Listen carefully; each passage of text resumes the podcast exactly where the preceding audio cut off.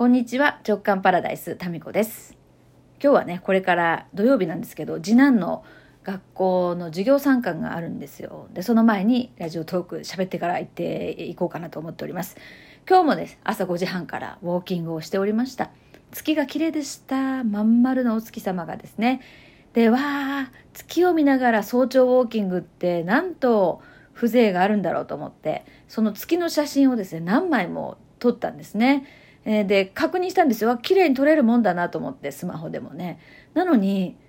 怪奇現象が起こりましたよ。その後、朝ごはん食べた後にですね、もう一回見直してみたら、全部蛇みたいな月が映ってて、まあ、要はブレててですね、うんと、あの、ライン状になってましたね。それを Facebook に載せたら、もう夜空に巨大チンアナゴが現るっていうね、コメントをくれた JK 塾のメンバーがいて、本当にみんな天才だなって思いました。はい。やっぱりどんな方とこうつながっているかどんな方と人生共にね、えー時間を過ごしていくかっていうの大事だなって思いましたね。本当に皆さんね笑える。まあ一枚のね写真を投稿したらそこからいろいろ笑えるねコメントが広がっていくっていうこの面白さをですね感じております。はい。あそうそうそれでね私がすごくあの大好きなチッタ手帳の考案者の青木千草さんが今あのチッタの朝活をやれやられてんのかな？でその中でラジオトークをね今朝紹介してましたよっていうあのことをですね速報が、えー数名からいただきまして、まあ、千草さんがねあの紹介してくれたみたいですね。でその内容がね481回目のえっ、となんだったかな？あ良縁とは思えない出会いについて、まあ、人生って人との出会いで大きく変わっていくよねっていう話からので、えー、と花丸デーさんからお便りいいてでもそうは言っても自分として良縁とは思えない出会いっていうのがあるんだけどもこれについてどうかなっていうそのお話をですねしてるんですね。えーでまあそのもう一回で481回目をぜひ聞いていただきたいんですけど私もですねなんかちょっとどうしても言いたい熱がまたいつものように、音声に乗ってしまい最後本当に涙声になってるんですけど本当に私はあれですねこのラジオトークに喋ってる時は熱がこもるんですよね。えー一人でスマホで、ね、向かって喋ってるんですけどまあまあそれで、まあ、ぜひ聞いていただきたいと。まあ、そのねいくら良縁と思えないご縁でもそこに恨みつらみっていうのがですね乗ってその思いを抱いてれば抱いてるほど地獄への道だよっていう話をしてるんですよ。で、えーそこはもう一回立ち止まって踏ん張ってですねあのそのおかげでって言ってる未来とコネクトすることで未来の自分から何らかの雲の糸がこう降りてくるんですよ。でそのヒントにこう従って、うん、進んでいくと、まあ、気がつけば本当にあのおかげで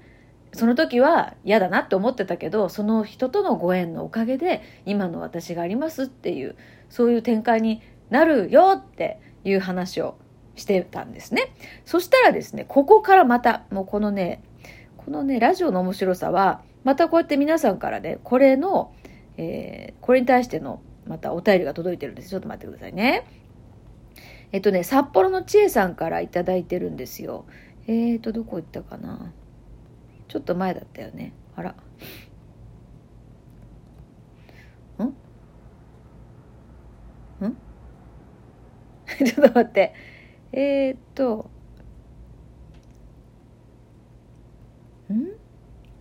あったあった。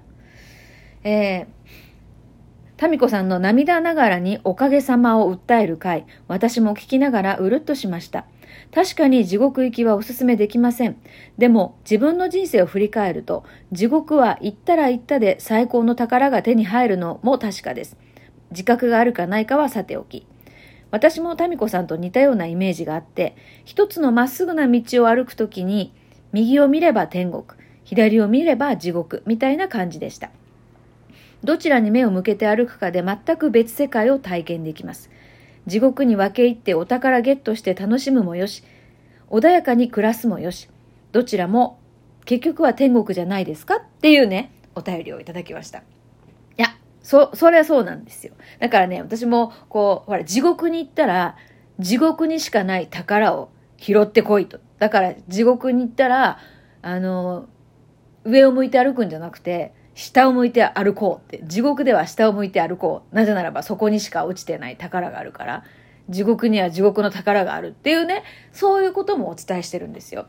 では、そう、地獄には地獄の宝があるのに、じゃあなんで地獄に行こうとしてる人を、えー、涙ながらにですね、そっちは地獄だよと言うのかという、ここの、ここのところをですね、この千恵さんのお便りきっかけで考えてみたんですね。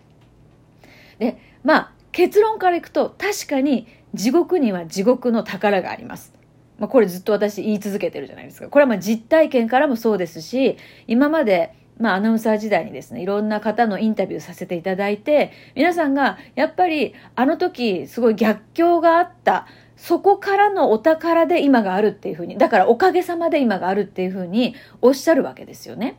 だからここはやっぱり逆境とか地獄っていうものの中に宝物があるは間違いないと思うんですよ。で、私がこの千恵さんのお便りきっかけで、えー、気づいたのは、確かに地獄にはお宝はありますと。でも、どっちを向いて進んでるかによって宝が見つけられるか見つけられないかが分かれるんですよ。つまり、まあ、一つが、えーと、闇の方向、一つが、えー、まあ、光の方向としますよね。そしたら、太陽の方、まあ、光の大元がもし太陽だとしたら、まあ、イメージですけど、太陽の方向に向かって進んでいる人と同じ場所にいても太陽に背中を向けてる人っていうのはいるんですね。で太陽に背中を向けて地獄を進んでいくと足元に宝物があっても気づけないんですよ。だから大事なのは向きを変えることなんですね。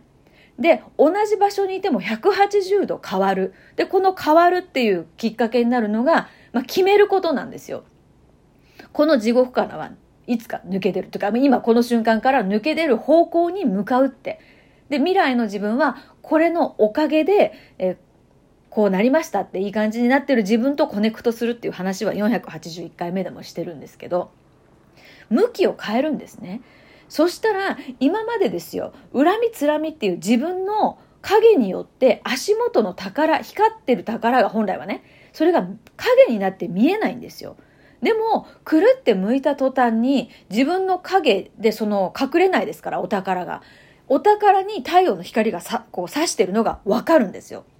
で、その時にやっと地獄にも宝があったなって思えるんですね。だから地獄に行ったら地獄の宝物を拾うっていう視点になった時にはもうすでに光の方向に体は向いてるんですよ。でも、えー、ずっと恨みつらみっていうところをなんていうかな、感じながら進んでいくと、もう恨みつらみという自分の影によって進む方向に、後ろから光がささ、ね、光が差してて、自分がいて、で、その向こうにほら、あの、影ができてるから。だから昨日の月食と同じ現象が起こってるわけですよ。そこに月はあるのに、自分の影によってですよ、ほら、見えないっていう。わかります？この例え、月食、グッドタイミングで、でしたね。それを言いたかったんですよ、昨日の月食はきっと。だから、光ってるものがあっても、自分の影によって宝物が宝物だっていうふうに気づけないんです。だから地獄に宝は確かにある。確かにあるけれども、地獄の宝を拾って帰るぞっていう視点になることなんですね。で、なることになる、なるってことは180度向きが変わるから、足元、足元にある宝に気づくわけですよ。だって自分の影で隠れないから。わかりますかねこれ言ってること。今私むっちゃ身振り手振りなんですけど。もう熱量だけで伝えるっていうね。昨日の月食と同じです。だから自分の影で光っているものを隠してませんかっていうことなんですよ。で、その影になるのが恨みつらみなんですよ。だから、まあ、地獄にも、地獄の、何ですかね、地獄パークもありますよ。そこも楽しい。天国も楽しい。両方楽しいはず。だけども、恨みつらみっていう自分の影で、その地獄すら楽しめ、地獄を楽しめなくなるんですよ。で、ずっとずっと影で、影で、影でっていう。まあ、これもまた、こういう経験なので、何回も何回もですね、こう生まれ変わってるとしたら、わかんないですけどね。えー一つの経験として、まあ、いいのかもしれませんけれどもまあもう一つ選べるよっていうことをですねお伝えしたいんですよ。でどっちか両方の世界がありますよっていうのを知った上で、いやもう私今回地獄で行きますんでって言うんだったらそれでもいいですよ。でも、地獄しかない。この世は地獄だ。みたいなセレクトしかない状態で一生終わっていいんですかっていうことが言いたいんですよ。だから地獄も天国も極楽も楽しむためには、なんかそれしかないんじゃなくて、もう一個あって、あえてこっちを選ぶっていうね。その力強さっていうのが、私は、うん、人生を楽しむ秘訣かなと思うんですよね。ずっと地獄の釜の中で今世行きたいんでっていう人ってなかなかいないと思うんですよね。うん、だからまあその地獄を体感したあおかげででその日の暖かさというか光の世界の眩しさとか鮮やかさを知るっていうそのコントラストによって幸せとか、うん、色鮮やかさを感じるっていうそのために地獄を活用したらいいんじゃないかなって思ってるんですね。うん、ということなんですよ。だからまあこう、千恵さんのお便りきっかけで。面白いよね。なんか、こうやって。だからこれもやっぱり誰と繋がってるかなんですよ。結局はね。で、まあこうやって、まあ、答えなんてわかんないじゃないですか。まあ、答えはね、死んでからわかんのか、死んでもわかんないのかわかりませんけど、まあ、正しい答えなんてないんだけど、ああかもしれない、こういう見方もあるかもしれないっていう、そうやって考えるのって楽しいですよね。うん、そしてまあ、ガラッと見る見える世界が変わってくるかなということで、えー、今日もですね、えー、また謎に熱く参観日前に語ってみました。それでは。